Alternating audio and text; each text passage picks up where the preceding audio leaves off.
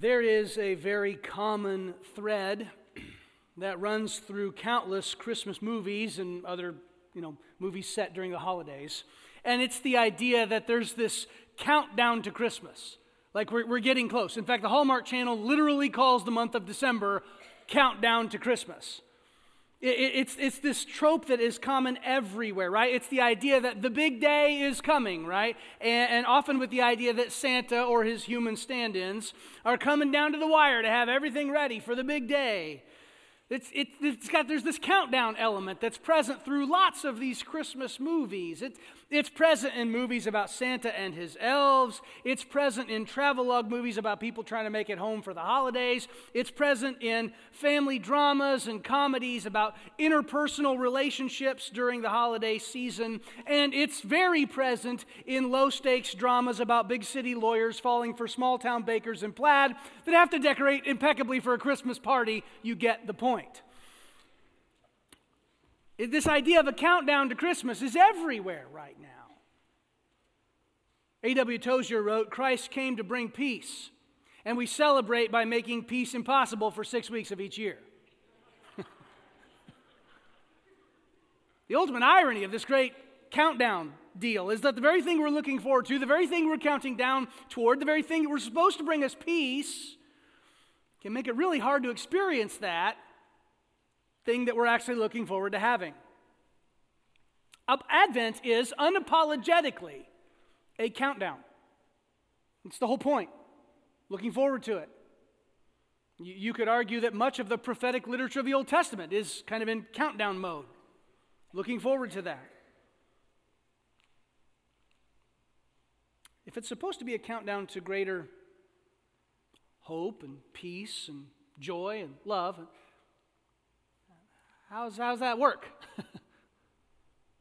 How, how, how, if, if it's supposed to be a countdown toward greater peace and we're supposed to have more peace at this time of year and we feel like we've got less, like how do we, how do we change that? We're going to talk about how Jesus' entry into the world at Christmas gives us peace. So thank you for being here today. For those watching online, thanks for logging in. It takes a little extra work to do church online, right? Don't just watch church, you need to do church right? So, so put in put in the work. Hope you sang your guts out in your living room just a little bit ago. All right. Uh, fill out your connection card. You guys here in the room, uh, thanks for being here with us in the room this morning. Uh, be, please do that. That just that helps us care for you better. It, it's not about collecting data. It's about care. Okay, uh, and that just helps us do that better. So thank you. Um, couple things real quick. In your bulletin, you got an invite card uh, for Christmas Eve. Hope you grab that and, and want to make this available to you and hope you'll use this. So we've got two services on Christmas Eve, 5.30 and 7 p.m. We're having one service on December 25th, Christmas Day at 10 a.m. Everybody here in, in the room together. It's a family service. You can come casually dressed, you know, if you got to squeeze this in between presents and breakfast and lunch and all that stuff. But um, I want to encourage you to be here. Bring somebody with you. Just it, the, the door is wide open right now for you to invite your friends for, for you to invite your neighbors.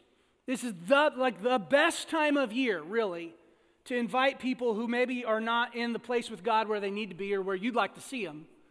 This, this is the, your shot. This is your chance. It's, it's rarely ever going to be as easy a time to make that invite. So I want to encourage you to be, be doing that. And then also tonight at 545 in the chapel is our 2020-20 service for December. If you've not heard about that, that's 20 minutes of uh, worship. We're going to sing some Christmas carols tonight, 20 minutes of teaching. We're going to look at Mary's song in Luke 1 and, and how deeply steeped in the Psalms that is and then 20 minutes of, of, guided prayer time. So 20 minutes of worship, 20 minutes of teaching, 20 minutes of prayer. That's at 545 in the chapel. I want to encourage you to be here again this evening. We're going to look at Luke 1 tonight, but we're going to start in Luke 2 this morning. So open your Bibles to Luke chapter 2. There's a lot of Bible in this sermon, so we're going to bounce around a bit. So it's going to feel, if those of you who grew up in youth group like I did, going to feel like we're doing some sword drills today, okay? We're going to look at a bunch of different passages. They'll all be on the screen, but we're going to start in Luke 2. We're continuing our Advent series today called A Few of My Favorite Things. And if you hear, like, that sounds like that Julie Andrews song from The Sound of Music, you're right. It does. I want that to kind of be playing in your head. For the rest of this month, we're looking at the themes of Advent and what it is that makes them so great and why they're some of my favorite things. See, I believe that a major part of what makes Christmas so great is that in celebrating the entry uh, of the second person of the triune Godhead, God the Son, in human form, in the birth of Jesus, our hearts are reoriented toward what matters most. Our hearts are pointed again at the values that God has and the values that God wants us to live by in our lives. And today we're going to talk about that in terms of peace. Michelle Hardy tells a story about her family. She says it, it was the beginning of Advent was about a week away. We thought we'd see what the kids remembered from our devotions from last year. And so she said to her kids, uh, Luke, who was seven, and Elsie, who was six, she said, Can you guys tell me what the four candles of the Advent wreath represent? And Luke jumped in with typical seven year old boy exuberance and, um, dear, what's the right word? Expertise. If you ever met a seven year old boy, they know everything. Um, he jumped in and he goes, uh, uh, Love and uh, joy and peace and, uh, and, uh, and Elsie just jumped in, Quiet, peace and quiet. And if you've got six and seven year old kids in your house, you're thinking, that'd be great. That'd be awesome. Uh, a little more peace and quiet. See, one of the most consistent elements in the Christmas story is this idea that, that Jesus entered the world Christmas Eve. We don't know if it was December 25th or not. We don't know. But whenever it was, that he entered into the world and, and everything was quiet and still and peaceful. We, we, we have this mindset that that's the way that that happened. There was this deep sense of quiet as, as God the Son entered into the world. It was a silent night. Now, I don't know if it happened that way or not. It makes for a great song. But I think what matters more is our big idea today that Jesus is both the source and means of true peace. Jesus is the source of peace, it comes from him. And he is the means of peace, it comes through him. He's both. The thing that makes the peace that we celebrate at Advent so great, the reason it's one of my favorite things, is that it is different than and better than any other kind of peace that the world would like to put out there. And there are lots of different kinds. And the reason for this, the reason we celebrate this, is that it is true peace. And we're going to define that today. Because it comes from Jesus. And because of that, that means that his presence in any person's life or in any situation is going to reveal how to have peace. So it comes from him, but it also shows us how we have it in that situation. So, how does that work? Well, let's talk about that. First, let's talk about how Jesus is the source of peace. There's a lot of different kinds of peace in this world. There's the calm and stillness of wild, uninhabited places. Some of you whose hearts are more uh, of like the naturalist temperament, you crave this, especially living in a city. We, we, we crave these wild, uninhabited places where you go out and you don't hear jets flying overhead, and you don't hear sirens, and you go out at night and you can actually see the stars. There's the deep quiet of these wild and uninhabited places. That's one kind of peace. There's the quiet of a busy home after the kids go to bed. It's kind of its own thing. At the Scott House, we have night mode. Once the kids are in bed, We've got these lights that are very warm, like amber tinted glass, LED things, and we'll turn those on and the overhead lights go off, and it's in night mode. and it's quiet. Finally. uh, you know, there's that, that quiet of, of the home. There, there's, there's the deep silence of a long forgotten battlefield. Anybody here ever been to Gettysburg? And you walk that battlefield, and there's, there's a reflective quiet that's there. and I, I, I'm, I hate to say this, but there is the grim and cruel quiet that dominates a country in the iron grip of a totalitarian dictator. Ever seen nighttime satellite photos of Southeast Asia? There's a hole where North Korea is. It's just dark. That's quiet too. Different reason. There are lots of different kinds of peace in the world. And these all come from different places and they have different causes, but the Christmas story is unique. Real peace, true peace, comes only from Jesus. Let me give you three reasons why. Here's the first one only Jesus' nature is peace. His character, who he is, is peace. Now, Chapel Rock, we, we talk a lot about wholeness. It's the idea that, that all your relationships are right. They're the way they should be. Your relationship with God, your relationship with yourself, your relationship with your, your family and your friends and your neighbors and your community, and even all of creation. That those relationships are right. We're, we're expressing an idea that is, is really present all throughout Scripture. It's, it's very present in the Hebrew word shalom, which usually gets translated peace, but it's way more comprehensive than that. Luke, of course, he's writing in Greek, so he doesn't use the word shalom, he uses the Greek word eirene, but New Testament writers using eirene, the Greek word for peace, usually are, are, have all the whole backlog of what shalom means present in that word.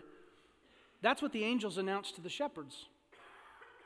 When they announced Jesus' entry into the world, the, the predominant announcement is peace. Look at this with me in Luke 2, verse 8. And there were shepherds living out in the fields nearby, keeping watch over their flocks at night. An angel of the Lord appeared to them, and the glory of the Lord shone around them, and they were terrified. But the angel said to them, Do not be afraid. I bring you good news that will cause great joy for all the people. Today, in the town of David, a Savior has been born to you. He is the Messiah, the Lord. This will be a sign to you. You will find a baby wrapped in cloths and lying in a manger.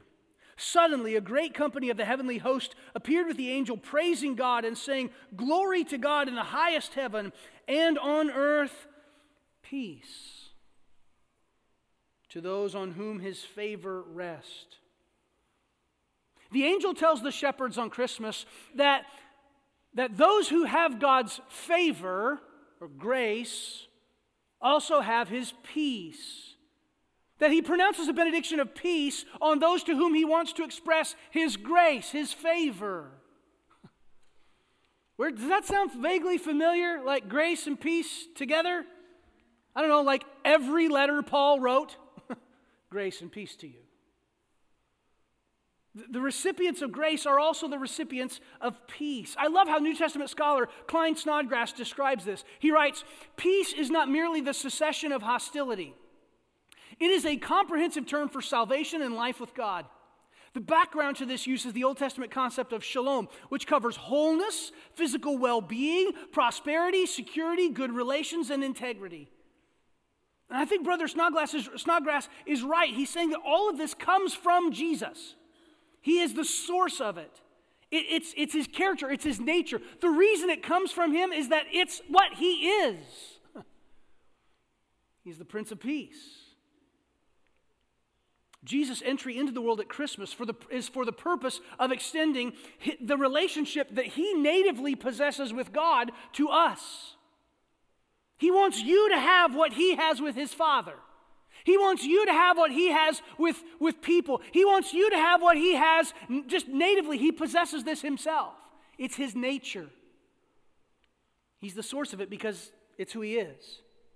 That's the first reason. Here's the second reason that Jesus is the source of peace it's that only the Supreme can initiate peace.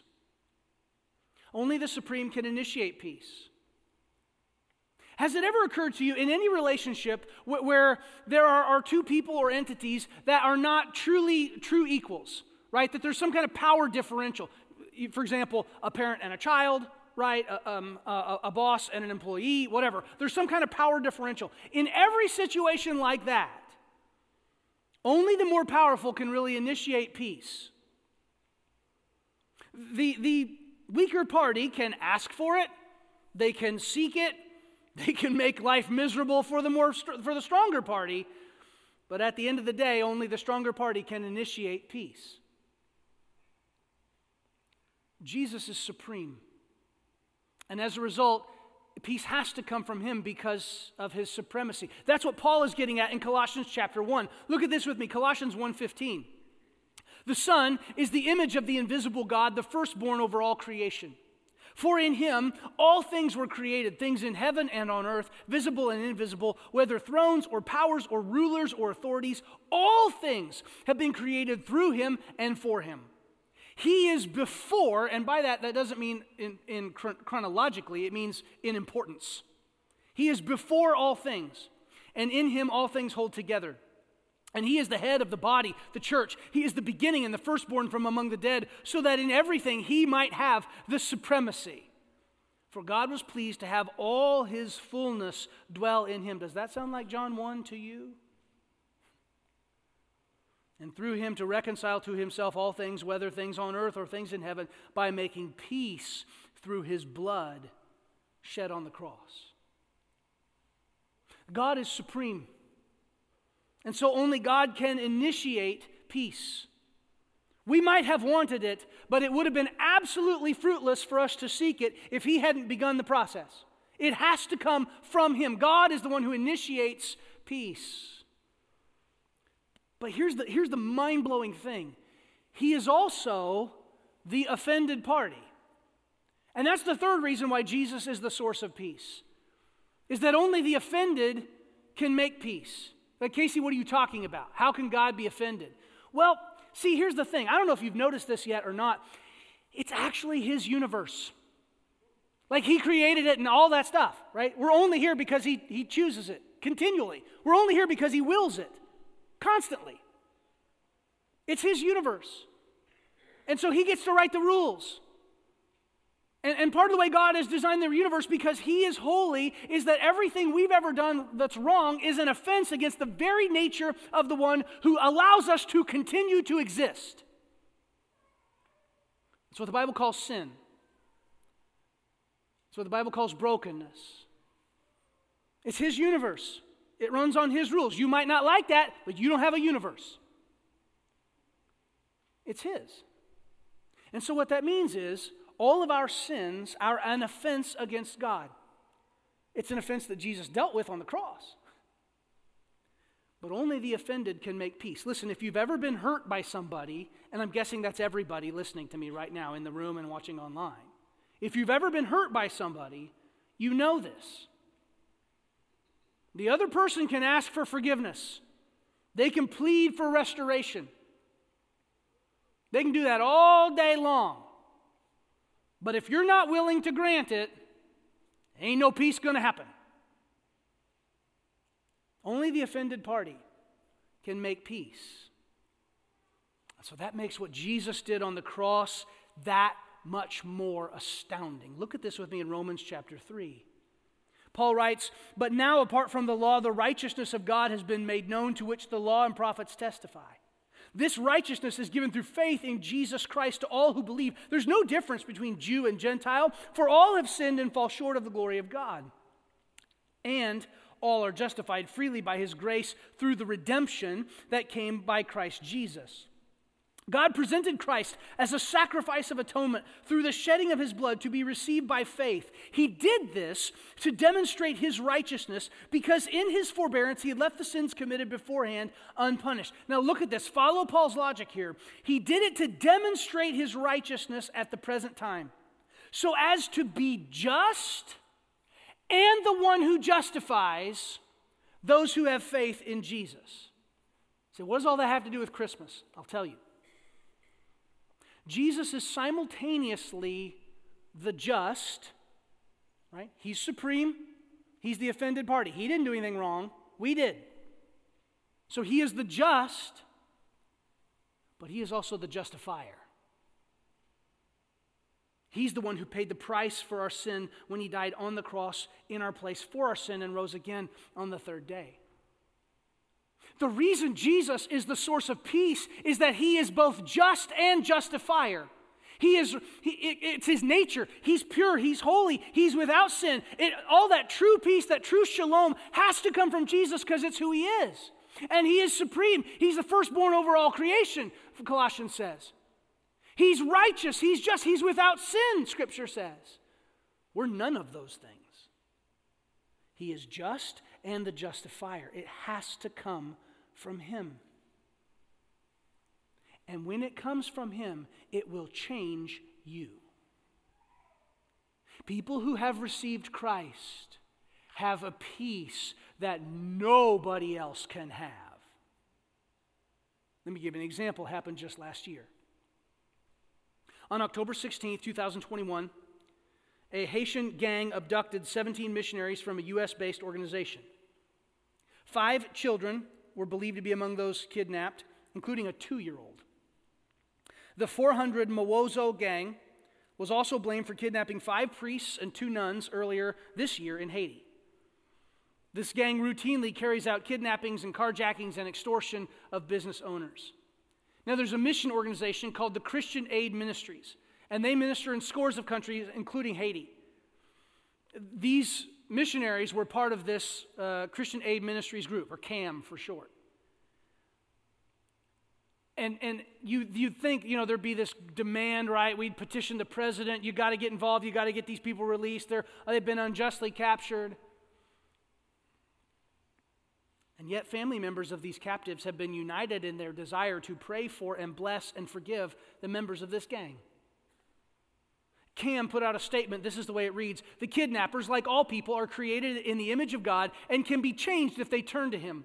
While we desire the safe release of our workers, we also desire that the kidnappers be transformed by the love of Jesus, the only true source of peace and joy and forgiveness. In fact, one father of one of the, the hostages said this about the kidnappers We are interested in the salvation of these men and we love them. In the world does somebody get to a place in their soul where they can say that? How on earth can somebody have this feeling like, like it's that that's a rational, reasonable thing to say? I will tell you, it is the peace that only comes from Jesus. That is it. That is the only thing that can motivate someone to even talk like that. And that because that's not native to this world, is it? That's a peace that comes from outside this world. That's a peace that comes from beyond the horizon of our experience. It comes from God. He's the source of it. And when, when, when, He takes this, this out of this world peace and gives it to you, it changes the way you live. You see, that's the second part of this idea is that Jesus is the means of peace. He's the way that peace is mediated to the world. Yes, peace comes from Jesus, but it also comes through Jesus. It's the way that our world experiences shalom. Let me give you another three reasons why. Here's the first one. Number one, when Jesus rules, peace defines our lives. When Jesus rules, peace defines our lives. I referenced this briefly last week, but this messianic prediction in Isaiah 9 speaks to this. By the way, there's a correction. I made a misstatement in last week's message. You can read that in your bulletin. Isaiah the prophet is telling his people that when the Messiah reigns, peace will define their lives. Look at Isaiah 9, verse 6 with me again. We looked at this last week. Let's look at it again. For to us a child is born, to us a son is given, and the government will be on his shoulders. And he will be called Wonderful Counselor, Mighty God, Everlasting Father, Prince of Peace. Of the greatness of his government and peace, there will be no end. In other words, it will just keep growing and growing and growing and growing and growing. Now, you've got to understand the context of, of, this section in Isaiah here. Back in chapter 7, verse 14, this child's birth, this predicted child's birth, was a sign that it would be unnecessary for the southern kingdom of Judah to trust in Assyria for deliverance from um, their next two northern neighbors, the kingdom of Israel and then the kingdom of Syria, even further north. And then in the next chapter, in chapter 8, verse 3, the child's birth was a sign of the same thing, but that, it, that Judah's misplaced trust was going to result in disaster for their nation. This prophet is telling his people, and I am telling you today, that the more control of your life you yield to the Messiah, the more peace in your life you will have. The more Jesus reigns in your heart, the more Jesus rules over every aspect of your life, the more peace you will have. If you came in here today and you feel like there are deep areas of conflict in your life, I, would ask you to do a little introspection. Are there places in your life that are as of yet not yielded to Jesus? And you're like, maybe, maybe yes, maybe no. It, but that there might be someone else who hasn't yielded to Jesus too, and they're the source of it. I don't know. But it, it, behooves us Christians to at least look in the mirror when we talk about this and go, are there places of my life where I, where I try to kick Jesus off the throne and take his spot? You, you, certainly in, in your lifetime, you've seen that bumper sticker that says, Jesus is my co pilot. Drives me nuts. Hate that. I, I saw another one one time that I like a lot better. It says, if Jesus is your co pilot, switch seats. when Jesus rules, peace defines our lives. The more Jesus you have in your life, the more peace you'll have. The more you trust Him, the more wholeness, the more shalom you'll have. See, Paul echoes this. Like, how does that, how does that even, how does that process work? Well, here's the second thing. When we believe in Jesus, we get peace. When we believe in Jesus, we get peace. Paul's great magnum opus, the book of Romans, says this over and over again, but nowhere is it clearer than Romans 5 1 and 2. Paul writes, Therefore, since we have been justified through faith, we have peace with God through our Lord Jesus Christ, through whom we have gained access by faith into this grace in which we now stand, and we boast in the hope of the glory of God. The plain fact is, when you believe in Jesus, you get peace. It's part of the deal. At the moment when you say, uh, God, I kind of stink at running my life, would you do it? Can I just give this to you and let you be Lord? At the moment that you do that, when you respond to the gospel, the good news that Jesus died on the cross in your place for your sin and rose again so that you could have a, an eternal relationship with God, the moment you respond to that, when, when you ask Jesus to, to, to save you, and you repent and you confess Him as Lord and you're baptized and you receive God's Spirit, with that comes His peace. God's shalom invades your life.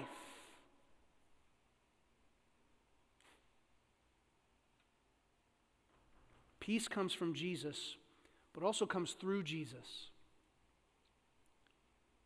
But it goes even deeper than that. You see, when people live like Jesus, they create peace. When people live like Jesus, they create peace. We're called to live like Jesus, and when we do, we create peace or shalom in this world. I hope you know the benediction that Jesus pronounces on his people in Matthew chapter 5 verse 9 when he says, "Blessed are the peacemakers, for they shall be called children of God." So Jesus was the son of God. You want to be like Jesus? be a peacemaker. There's a difference between a peacekeeper and a peacemaker. Be a peacekeeper, you don't have to do anything. Kind of duck your head, stay quiet, don't bother anybody, right? Just stay out of the way. Be a peacekeeper forces you into active engagement with the world. And when we live like Jesus, we create peace, we create shalom.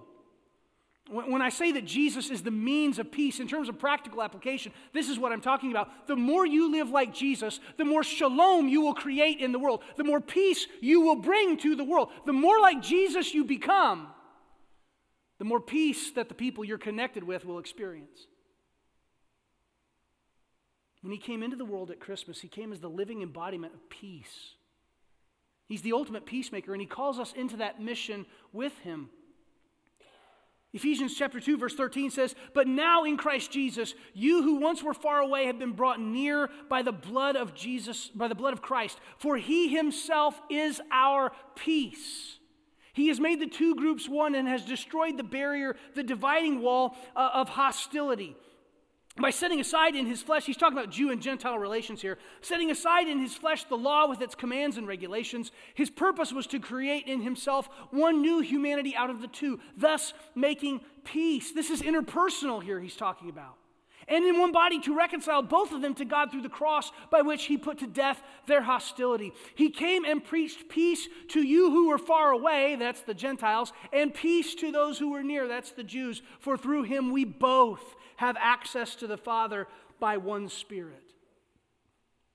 Our job is to live out of the shalom that we have with Jesus and help those around us experience it and thereby have access to the Father. Earlier in his devotion, Paul referenced the uh, peace uh, that was br- brought about in Northern Ireland.